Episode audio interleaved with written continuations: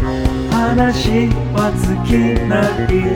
音楽の脳みそ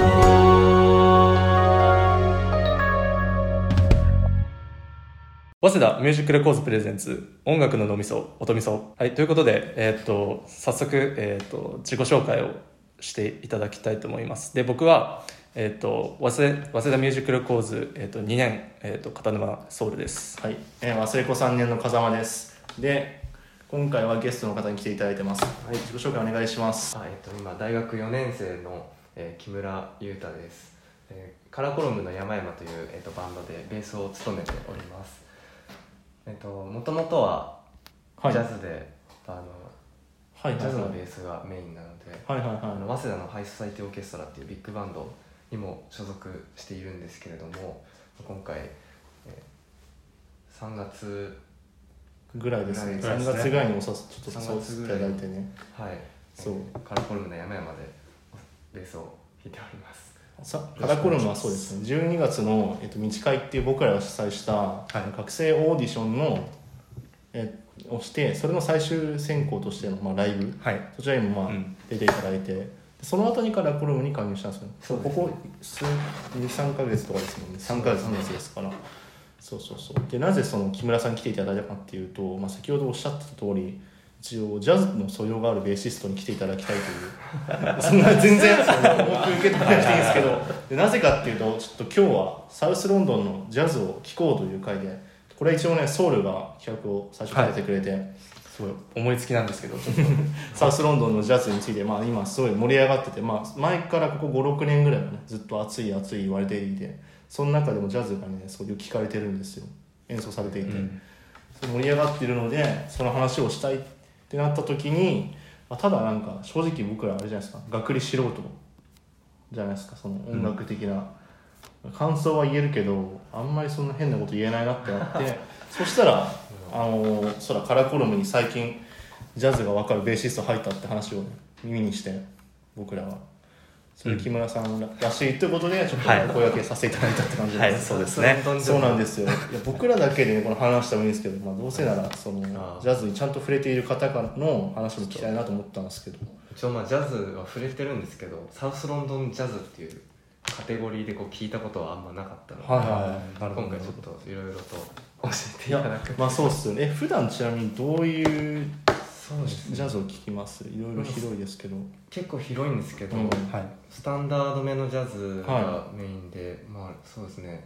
40年1940年ぐらいまでのビはいッグバンド、はいあーはいはいカウント・ベイシーとか、はいジャック・エリントンってはいう、いはいまはあいはもう黄金期みたいなところも好きですし、はいはいまあ、その後のオスカー・ピーターソントリオであったり、はいおおまあ、ベーシストでいうとレイ・ブラウンっていう方が素晴らしい方ですよ、などをもうずっと追い続けてだから年代にあんまりこだわったこととか場所にこだわったこととかあんまりないんですけどはいはいはい好きなのを聞いてるみたいな感はじいですそうか、ですなるほどなるほそうど変にやっぱそのフラットの耳で聞いてほしかったっていうのがその確かにちょっとねフラットの耳で今サウスロンドンのジャズこういうのが実は熱いんですよここ数年です特に熱いんだよねっていうのをちょっとまあ紹介したくてちょっと来ていただいたんですよとじゃあまあ早速ちょ今回の構成をお話しすると、えっと、僕ら今えっと2人忘れ子がいるんですけど1人2曲ずつ持ち寄ってきてねあそうだねで1曲ずつ、えっと、木村さんに聴いていただいてそのまあ感想とかあとこれはこういう曲なんですよっていうのをまあ言ってくという感じでございますうんでまずサウスロンドンジャズサウスロンドンはい、うってん、いう、なんていうのね土地柄っていうか、うんうんまあ、ジャズがねそういう醸成されるっていうなんていうの概要からああそうちょっとなぜなぜサウスロンドンが熱いのかという気になる感じをまずねちょっとお話ししていこういかな、ろいろな歴史的にもちろんね理由はいろいろあるんですけどまあ一つまあ大きな理由としては音楽が今すごいあえて例えばにインターネットとかいろいろあって特定の場所で何か盛り上がるって分かりづらいけどあえてサウスロンドンっていうのがその場所に限定してすごいあとハーレムとかかなサウスロンドンの中でも面白い場所があってなぜかっていうとまずねサウスロンドンはあれえっと特に盛り上がり始めた、えっと、78年前とか10年ぐらい前かぐならいはもう家賃が安かったんですよそう家賃が安くておお金のない、まあ、芸術家とかが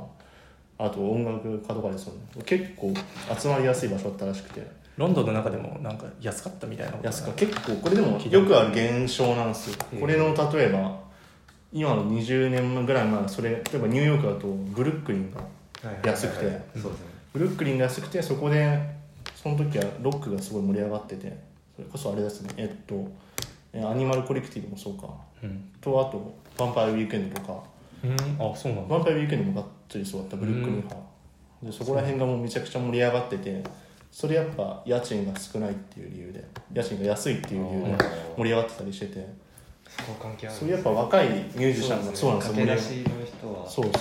うだからなんだろうねそういうなんなんて言うんだろうね下町みたいな感じだったのかなどうなんだろうそのちょっとやっぱその家賃的にいやあれじゃん東京でいう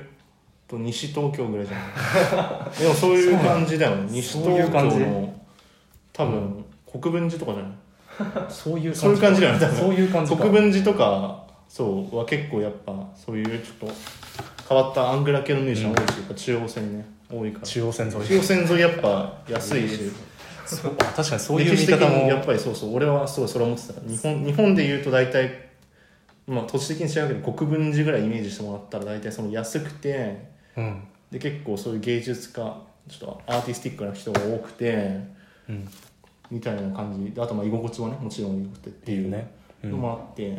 まあ、それがまずサウスロンドンなぜサウスロンドンって場所で盛り上がったかっていうのが一個理由でまず安いねそうでもう一個はもともと移民の方が多い、まあ、ロンドン全体でそうですけど多くて特にジャマイカ系の、ね、人が多くて多いねあそうなんですよジャマイカ系移民の方が多くて大英帝国のなんだろうねそういうそうなんです俺世界史知らないかあら、世界知らない一応世界その世界史いやい世や界ー史日本史です日本史こえこここ70年ぐらいならまだちょっちょとあ分かるけどちょっとねそだからうなんですそういうなんか英語圏だから大英帝国のうん息がかかったところからななんか来やすいみたいなああそういうあそれはねそうだねそういうのがあったみたいだからインドとかからも来るしそうだねインド系もいるしなんだろうねあとスリランカとかかなスリランカいるねとか、まあ、全然、まあ、イギリスとは関係あるかない、まあ、あるっちゃあいやるかもしれないけどあるんじゃまあ、ないだってトルコとかあーまあからトルコはそうも来る人がやっぱりいろんなとこからなんかかそうロンドン自体にやっぱりめちゃくちゃやっぱ人が来りる首都だから人が集まるああなるほどねそうそういうのもあって結構まあ盛り上がりというかでけ昔からまあもちろんこれはイギリスのジャズは歴史はあってまあヨーロッパの中だと結構50年代ぐらいからずっと盛り上がってはいたんですけどあのー特にこれアメリカのアーティストとかあのジャズミュージシャンとかは結構遠征するところが多くて、まあ、フランスとかねイギリスはよく遠征先多かったけどあと日本も多かったしなうんうん確日か本に確もかに日本めっちゃ多いあとやっぱイギリスはそこから盛り上がっていたんだけど90年代ぐらいから結構加速度的に変な方向に走り出してそうなんですそよれまでで結構スタンダードのジャズが確かにあそうです基本的にはあでもあのどちらかといえば結構カリブジャズとかああのやっぱちょっとやっぱラテンジャズとかやっぱそうですねジャマイカの方がいるんであとまああとすごい霊系がすごい国民性的にすごい大好きだからそこやっぱジャマイカだからそう大好きだからっていうのもあったけどもともと持ってるものがそうですねそうあなんでったんで素すけ養どっていうかそれがもう結構爆発的に90年代ぐらいからあの盛り上がってきてうんあ有名ほら有名なのとアシッドジャズとかああシュッとジャズあれねは90年代に、あのジャミロクワイとか一番有名だったああそうあれとかはがっつりイギリスのその、まあ、すごい有名なディジャイルス・ピーターソンっていう DJ の方がいて、その人がずっとあのちょっと、まあ、ジャズとはちょっと違うけどちょっとジャジーの R&B とかをひたすらクラブで流して、それが人気出て、まあ、自分でアシッドジャズだこれはっつってうんで、まあ、すごい人気になったりしてなるほどなるほそう実はそういうあの背景があったり。どうんそうでまあこれから俺が紹介するの実はねそれに関わることなんですけどうんうん今回のサウスロンドンのジャズの、まあ、なぜジャ、まあ、ササウスロンドンが盛り上がってるっていうのは分かったと思うんですよそう正直もうロジャズ以外もすごい盛り上がってるうんだからなんならそっちの方が売れてるし、うんうんロックとかね,、ロッすクとごかいねポストパンクポストパンクけどジャズがじゃあなんで強いのかっていうと結構あの教育団体があってすごいジャズのあトゥモロー・ウォリアーズっていうね教育団体があるんですよあうんそうここは、えっと、トゥモロー・ウォリアーズっていうのなはんか無料でやってるんだよねそうそうそうそう事前半分事前団体っていうかいろいろなんかクラスがあったりするんですけど若いクラスだと本当に10代前半の人たちが初めて楽器を触る場所みたいなそこが、えーあそういう場所なんですかそうなんですよなんかプロの方がこう演奏できる方が所属するとかではなくて演奏できる方も一応所属してるんですよ上の方は上のクラスだとただそのそれが結構先生に回ったりすることもあるしだから本当になんかすごいなんなんていうんだろうもう教育システムからもうねあ完全にできて完る全にそう無出来上が料ってるでややるるにっもてい必う要ですよねそういう音楽の、まあ確かに確かにそうそうですねで個人的に個人的じゃないやでもそこであのー、まあ、一個強い側面として向こうはその人種のフックアップっていうかもともと始まったのが、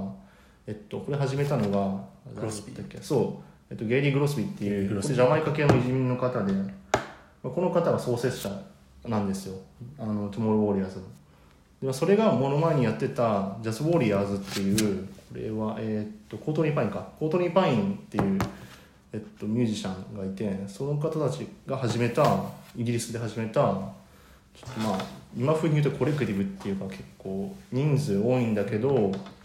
まあ、これちょっと流動的でまあ一応核となるメンバー23人ぐらいがいるんだけどが始めた一応その人種のフックアップが最初本当に目的で始めた音楽プロジェクトがあってそれの派生みたいな感じで「トゥモロー・ウォリアーズ」が始まってっていう側面があるんでやっぱりあのそういう人種とかあと、まあ、階級とか、まあ、イギリスと階級もあるからまあ、レイバークラスとかそうもあるからあそういうののアッパークラスそうそういうののフックアップをしようっていうので盛り上がったジャズ・ウォリアーズっていうのがあのトゥモロー・ウォリアーズっトていうゥのモがローウォリアーズそう結構ここはやっぱ面白い人がすごい多いのでちょっと僕はここから一曲かけたくて、まあ、木村さんに前におせお伝えしたと思うんですけど、はいはい僕のすごい好きなで僕がもう完全にハマったきっかけで多分おそらく世界的にも知ったきっかけになった「We Out Here」っていうすごい有名なコンピレーションアルバムがあるんですよ2018年なんですけどうんそうこれは基本的には、えっと、トゥモローズ・ウォリアーズ出身の方がほとんどでうんああそうなんですそうなんですよトゥモローズ・ウォリアーズ出身の方がここの、うんえっとアルバムに参加してでしかもこれあれ編集がさっき言ったジャイルス・ピーターソンがへえあそうなんだジャイルス・ピーターソンが編集したのうんうんうんそうだから結構ジャイルス・ピーターソンは結構ねアシッドジャズのムーブメントは、の時もの人って思われがちだけどその後もめちゃくちゃ多分レーベル4つか5つぐらい持っててそのうちの1つぐらいでこれ編集でこ関れわって編集そうこれ出してっていうこれで結構これはね2018年なんですけど、このこれで結構もう世界的に知られたっていうかこの女面白いムーブメントあるんだっていうのが広がったんでちょ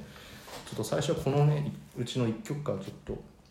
聞いていただきたくてなるほどちょっとそう木村さんがね何を聞いたら面白がるかっていうのをねめちゃくちゃ迷ったんですよ、俺は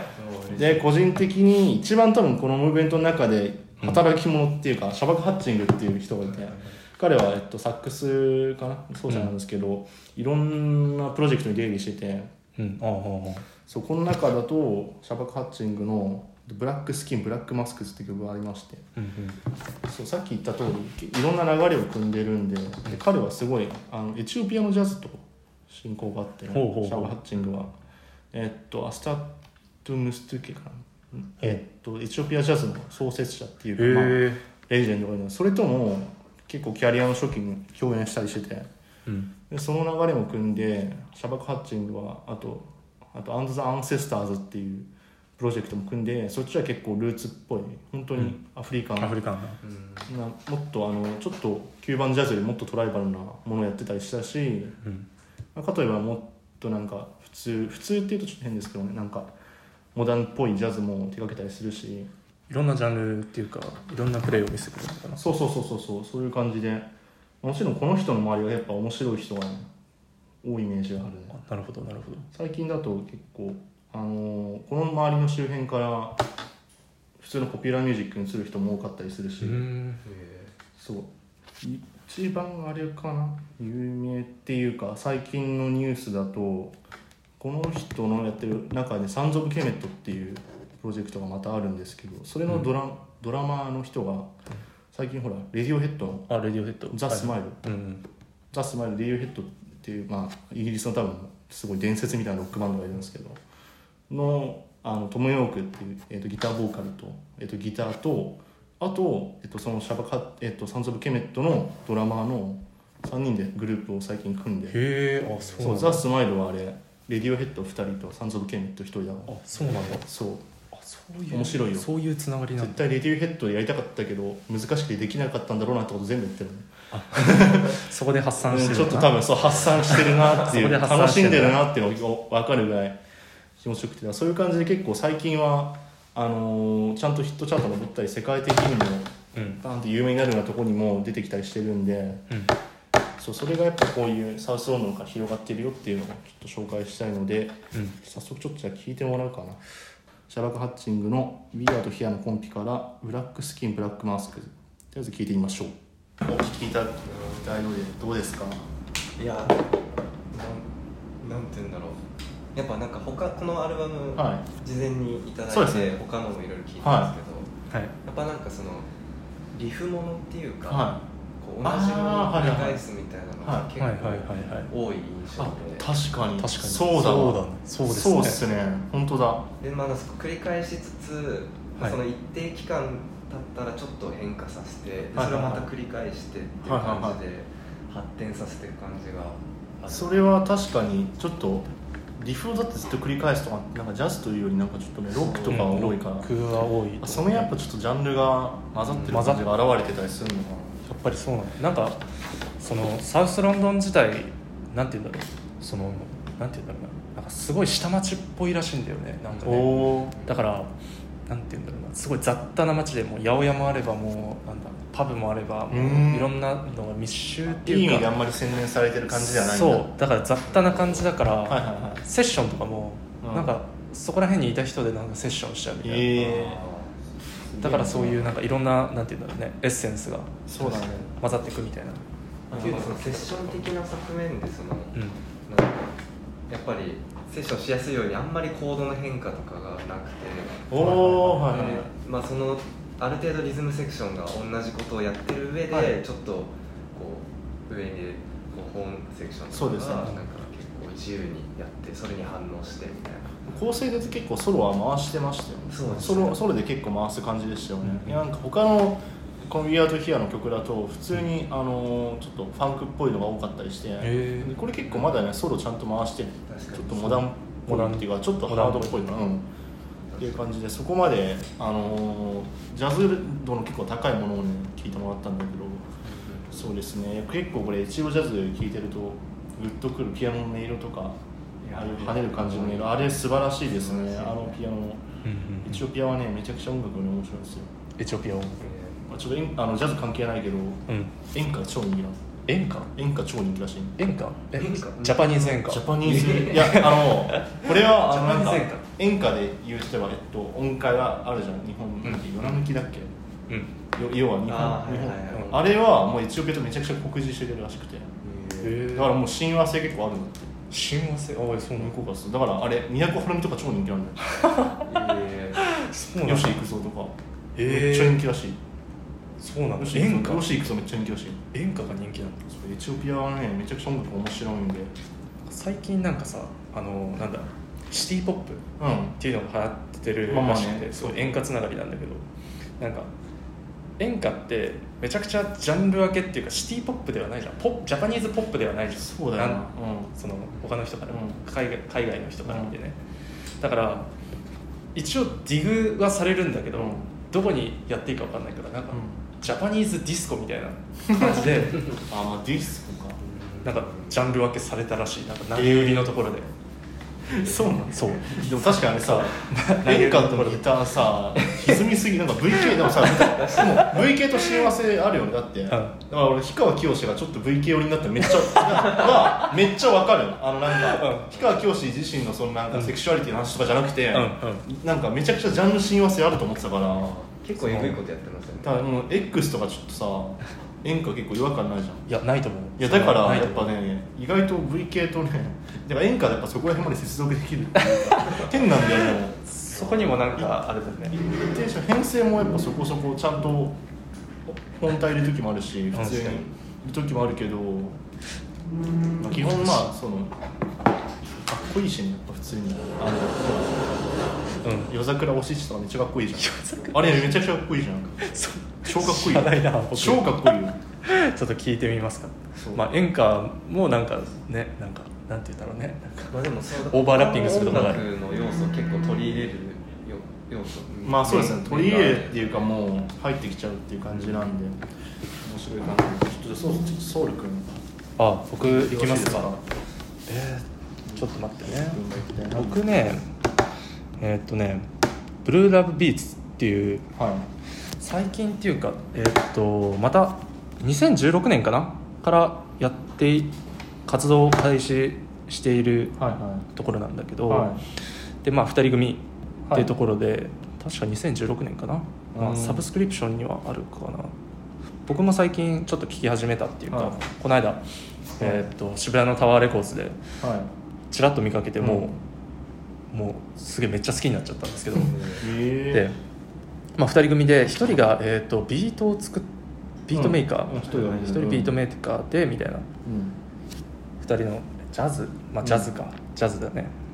で、まあ、2人ともロンドンうんを、えー、と中心にしてるのかなはいはいはいで、まあ、彼らは確か北ロンドンを中心にしてたんだけど、うんまあ、もちろんロンドンっていうからやっぱりサウス南側の人たちとももちろん関わりがあるわけだから今回はちょっとサウスロンドンとしてちょっと枠組みさせていただいたところなんですけどあら なんですけどそんな音してやんかでなんと でなえーっとこの「ブルーラボビーツの」えーっとマザーランド・ジャーニー」っていう、はいまあ、アルバムからなんですけど、まあ、今年出た今今年出たうん2022年出たはアルバムなんですけど、なんとあのブルーノート、うんブルーノートから、あブルーノートが出したんそうブルーノートかへらーおおらしいんだよね、はいでブルーノートから出してでまあ1人、まあ、2人組になってるんだけどそのお父さん、うんそのメンバーの1人のお父さんもなんかすごい、えーっ、とすごい音楽一家みたいな感じで、うんうんでえーっと、まあ、2人組でやってるんだけど、で1人えーっとあれかな鉛コアテンとはビートメーカいはーなんだけどその人のいうんお父さんかなお父さんお父さんがえーっとお父さんも音楽家でうんすごいな,、なんだろうなえーっどとういう方だったのそのその人も、えー、とジャズミュージシャンですごいなんだっけな、マイケル・ジャクソンとか、はいそういうのの、えー、とオープニングアクトみたいなえこともやったことあるみたいなめっちゃ面白いあ白いとちょっとね、えーそうなんだそうへ今、えー、といいそかうジャズ時代にその D インフルエンスっていうアシッドジャズかな、えうんおーをおーさっきそ言ったのねビットメーカーの方のお父さんをやっていたみたいな感じかな、おーおーおーあそうなんだねそうそうそうで今はなんかレコードレーベルの社長かななんかすごい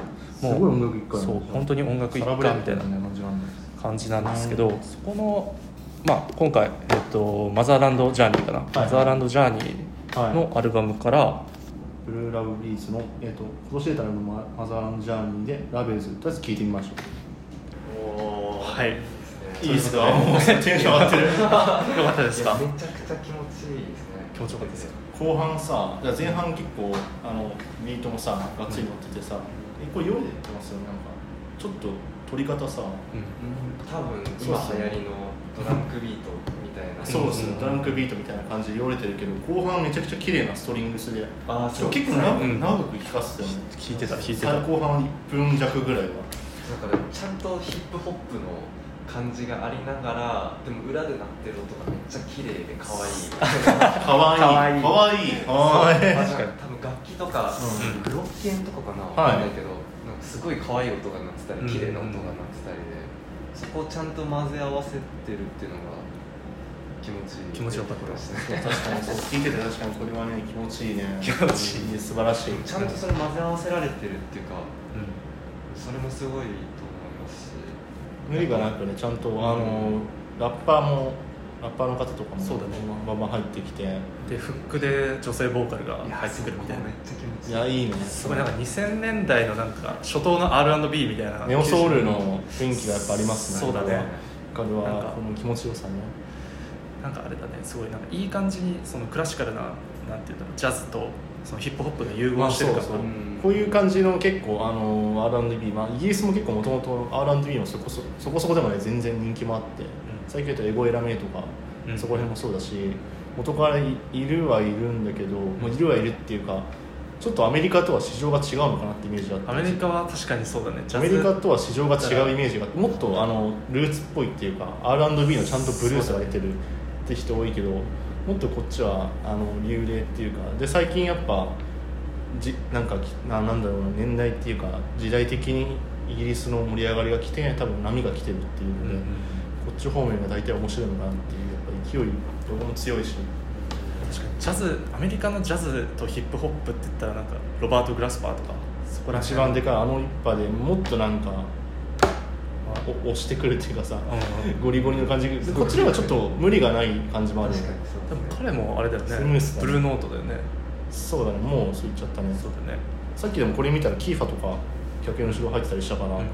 やっぱそこら辺のやっぱ文脈なんだなと思ってたそうキーファはどんどんなんかヒップホップとジャズがどんどん融合していくってそういうだのねがトラックメイクのやっぱりあの技術とかあとあれあのこれ前あのリトルシムズ会の時に一緒に出てたジュニアが紹介してた、えっと、エマージンサックでうん彼も彼、えっと、彼女あの人は彼女も一応北ロンドンの方の人なんだけど、うんその人卓六でミュージシャンなんだけど全部うんジャズでへえ卓六でジャズやっても全部一人でこ86みたいれなはすごいですねいやでも聞いたらでもめちゃくちゃ面白いちょっとね最近出たやつスピリチュアルジャズのすごいあと去年から出たアルバムがスピリチュアルジャズのその名盤だと思ってすごいへ迫力でジャズってねすごい本来相入れないなと思ってたけどいやでもそこはやっぱそのトラックメーカーとしての技術がやっぱちゃんとあるからその軸があるからそこを軸に組んでいくみたいな感じでで得てしてやっぱそういうふうに暗くなっていくとちょっとやっぱスピリチュアルっぽいものになっていくのかなって作り方的に楽器あの楽器は自分一人一人でやる自分が全部やってるってことあのそうですね基本打ち込みがやっぱ多いんであー右でやるのでってあるのとやっぱさすがにでもあのモードジャズみたいな感じでバンバンその回していくって感じじゃないです全部えへえもっとそのスピリチュアルジャズみたいな全体としてのグルーヴで圧倒していくっていう感じの音楽だったんで、そっちだとまだあのそこまでなんて言えばいいんだろうなえーっと一人でもできるというか、うんあとまあ個人的にあのソロでバンバン聴かせていくというよりなんか全員でこうそこにいる人たちのグルーヴで生まれていくっていうようになるとやっぱスピリチュアルに持っていくのかなあーやっぱり対人がいないと生まれないっていうそうこと生もまあるれない上にソロを回さなくてもいいっていうのあーがあるからそう確一かに個これ決めてずっとやり続けるスピリチュアルジャズなんて本当に40分ベース同じラインとかへえ全然ファラオ・サンダースは結構ブラック・ニギーとか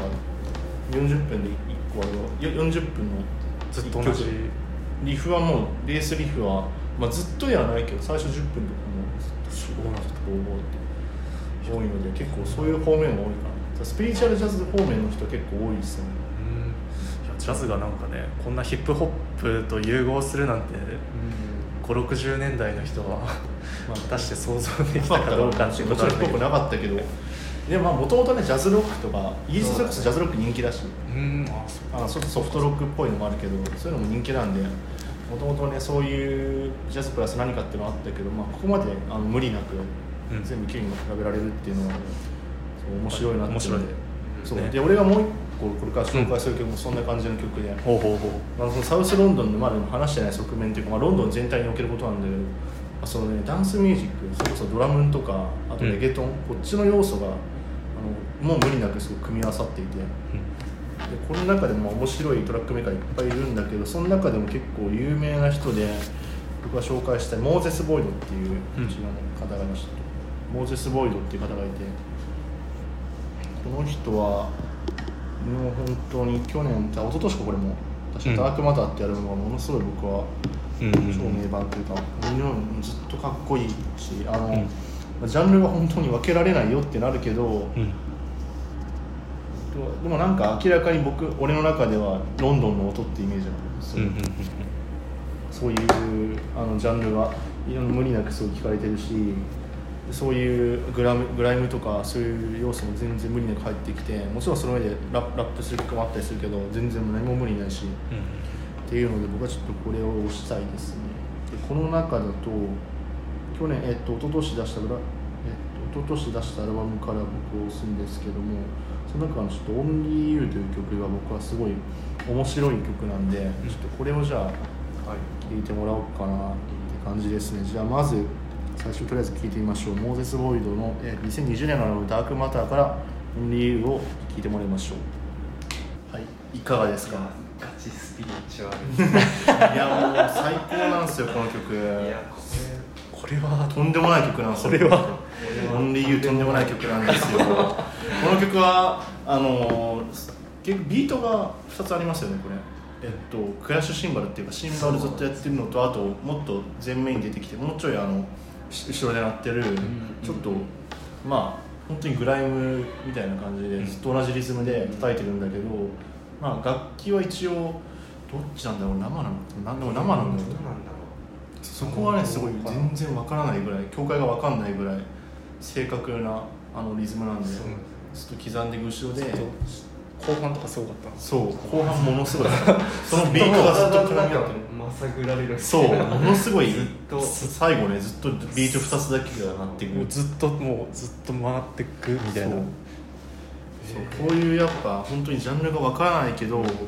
あのいろんなものが混ざってもともとジャズっていうのはやっぱねそういうそういう特にスピリチュアルジャズのねそういう側面があったんでそれに、うんまあかなってるといえばかなってるけどこういうね表現もあるのかっていう感じで。あすごい新しいねなんかそうコーディネーターの使い方もね「オンリーユー」まあ「オンリーユー」ってずっと使ってるんだけどそれの使い方もなんかちょっと即興っぽいとこもあったりねこのパッドで多分パッそれはやっぱパッドでずっと打って「オンリーユー」ってコーディネーター打ち込んでずっとやってて、それもなんか使い方がやっぱりそこはやっぱでもジャズのマナーだなと思ったうんうんでもなんか今は結構ジャズって今名前ついてたりとかするけど、だんだんそのジャンルの垣根みたいなのがなくなってなんか特定のジャンルっていい気いやもうこれはもう言えないっす言言ええなないい曲だもんね言えない言えない曲なんジャズでも言わないものをジャズって言うだからジャズなんだろうけど、でもこれももうジャズ言えないなっていういやサウスロンドンこれ面白いなっていうのの中の結構俺はだからあのサウスロンドン内でこれがジャズってくくられてるわけだよね今あそうだね紹介した僕たちがねそう紹介しいやたぜひこれからも紹介するやつが面白いなジャンルで分け全る部全部違いますもんね紹介したものもそうジャンルで分ける必要がないですよねそれっていろんな国の人に聞けるから、まあそうだね、うん便宜上それをジャズと呼んでるだけで別にそれじゃないのでちょっとじゃあ総力君あそうですねで僕のが最後かな、うん僕のが最後かそうだねそうだね今回はで僕次を次ちょっと紹介したいのがエド・ブラックああ素晴でらしいすね EDBL と書いてエドブラック EDBL でエド・ブラック、うんで僕トム・ミッシュと迷ったんですけど、はいせっかくちょっと結構最近新譜を出したんですね結構連続して出してるんでエド・ブラックは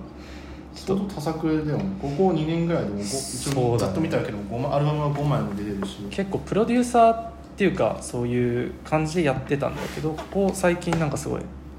出し始めてみたいな感じかなで今回紹介したいのがサウスロンドンサウンズっていうもう完全にまんまあーすごいねサウスロンドンサウンズっていうまんまのエド・ブラックの2021年のアルバムなんですけどでエド・ブラックもさっき言ってたそのはいはいはいあれなんですよねえーっと卓録を結構してて、ですごいギターとかなんかインスタグラムも彼やってるんですけど、インスタグラムとかでたまに配信したりとかええーしたりしてすごい家で作るえもう卓録で撮っちゃうみたいな、うんすごい人で結構なんだろうなうーんとすごいシングルめっちゃ出すんですよね確かに見たやなっぱりでやっぱりそのなんだろうサブスクリプションプレイリストに乗りやすいっていうのでそうそうそうそうれ戦略打つ人今めちゃくちゃ多いもんでサブスクリプションでめちゃくちゃ出しててうんでこの間やっとなんだろうなえっ、と現物として P バインから出た出たんだうそう僕も即買っちゃいましたあ出たのフィジカルでそうフへえィジカルなレコおレコード出たがんだ出てこの間買っちゃったんですけおどーサウスロンドンサウンズかなうんで、えー、と今回僕が、えー、と紹介したいのは「The Way Things Were」っていう曲なんだけど、はいはいはいはいああったあったはいはい後半の曲ですそうそうそうそうでこの曲をちょっと聴いていきたいかなって思いますわかで りましたじゃあエドブラックのサウスロンドンサウンズのザ・ウェイシングスはこちらちょっと聞いてみましょういかがですかはいいやなんか一昔前のヒップホップってよいうか、感じそうなんですよがレトロでなんかエド・ブラック自体なんかすごいなんだろう90年代とかうん2000年代のヒップホップ R&B がすごい結な構好きでみたいなあでなんかディアンジェロとかあうんとかいうそのなんだろうなメローなうん R&B とかヒップホップはいが結構好きでそこからなんかインスピレーションを受けたみたいなえー、あそう感じなんですよねこれも Y- Y2K かなでも音楽の Y2K だよ ね Y2K 音楽の Y2K 音楽のやつ系だね、えーすごい聞きやすいってのももちろんねあるけど、そうやっぱ基本ループものだからささらっと聴けるし、あこういう、まあ、結構ねあのハードめなやつは俺選んじゃったからこれぐらいさらっと聴けるやつが最こ後う相なん当相当ハードなやつ選んだからそう考えると幅広いですねいやそうですねやっぱりこのジャンルもね全部、まあ、これは結構ねちゃんと R&B やってるけどでもそうだねでもアメリカで、ね、同じのやるってなると結構ここまでまっすぐできるのって実はイギリスだからってのもあると思うけどねなんか個人的にそうだはねアメリカだったらもうちょいねなんかカントリーとかさうん入れちゃいそうになるけどやっぱ逆にこっちの方が純なものっていうかねそうだねで特に時代も巡ってきたし、うんそういう聞きどこ聞き頃かなってすごい思ったなんかすごいレトロに回帰する感じが最近すごい感じられていいですね一応4曲聴いてもらったんですけどちょっとここまで聴いていただいてちょっといかがですかサウスロンドンのジャいやズそうですねもう知らないことばっかりだとまずいろいろと知識が 変わって、ありがとうごますざいますいやいやいや本当にありがとうございますこちらこいそやでも本当にちゃんとやっぱビッグバンドが入ってきてくれる入ってるベーシストの方来てくれてやっぱちょっと感想が違うね、やっぱり感想がリフで進むとかそうそこにそうやってプレイヤーの方のお話聞いてちゃんとねやっぱ聞き嬉しい方がやっぱ違うんだなってあいでうもそれはそうですねね確か全に然違うなんかその地域の特色とか関わってるとか意識したこと全然なくて、はいはいなんかは今回知れてよかあったいであよかったですあもうりがとう妙に聞きますありがとうございますそれはよかったよかったで一応一応というかそのカラーコルムというカラーコルムの山々はあ今後の活動はどうなんですか、すそうですねまあ5月にもまたライブがあって、はいはいまだ告知はしてないんですけれどもこれが出る頃にはね出てるかもしれないですけど、もしかしちたょっと今撮ってるの4月の真ん中ああなるほなので SNS と TwitterInstagram やっているのでぜひカラコルムの山々で検索していただけるどカラコルムの名前まででであの早稲田ミュージックレコーズもツイッターとかをやっているのでインスタとかやってるのでぜひお願いします、はいじゃあ、まあ、な早るほ稲ど田ミュージックレコーズとカラコンの山々の、まあ、今後ともよろしくお願いしよまろしすくお願いしますということで、まあ今回は終わりにしましょうお疲れ様ですありがとうございましたありがとうございまありがとうございました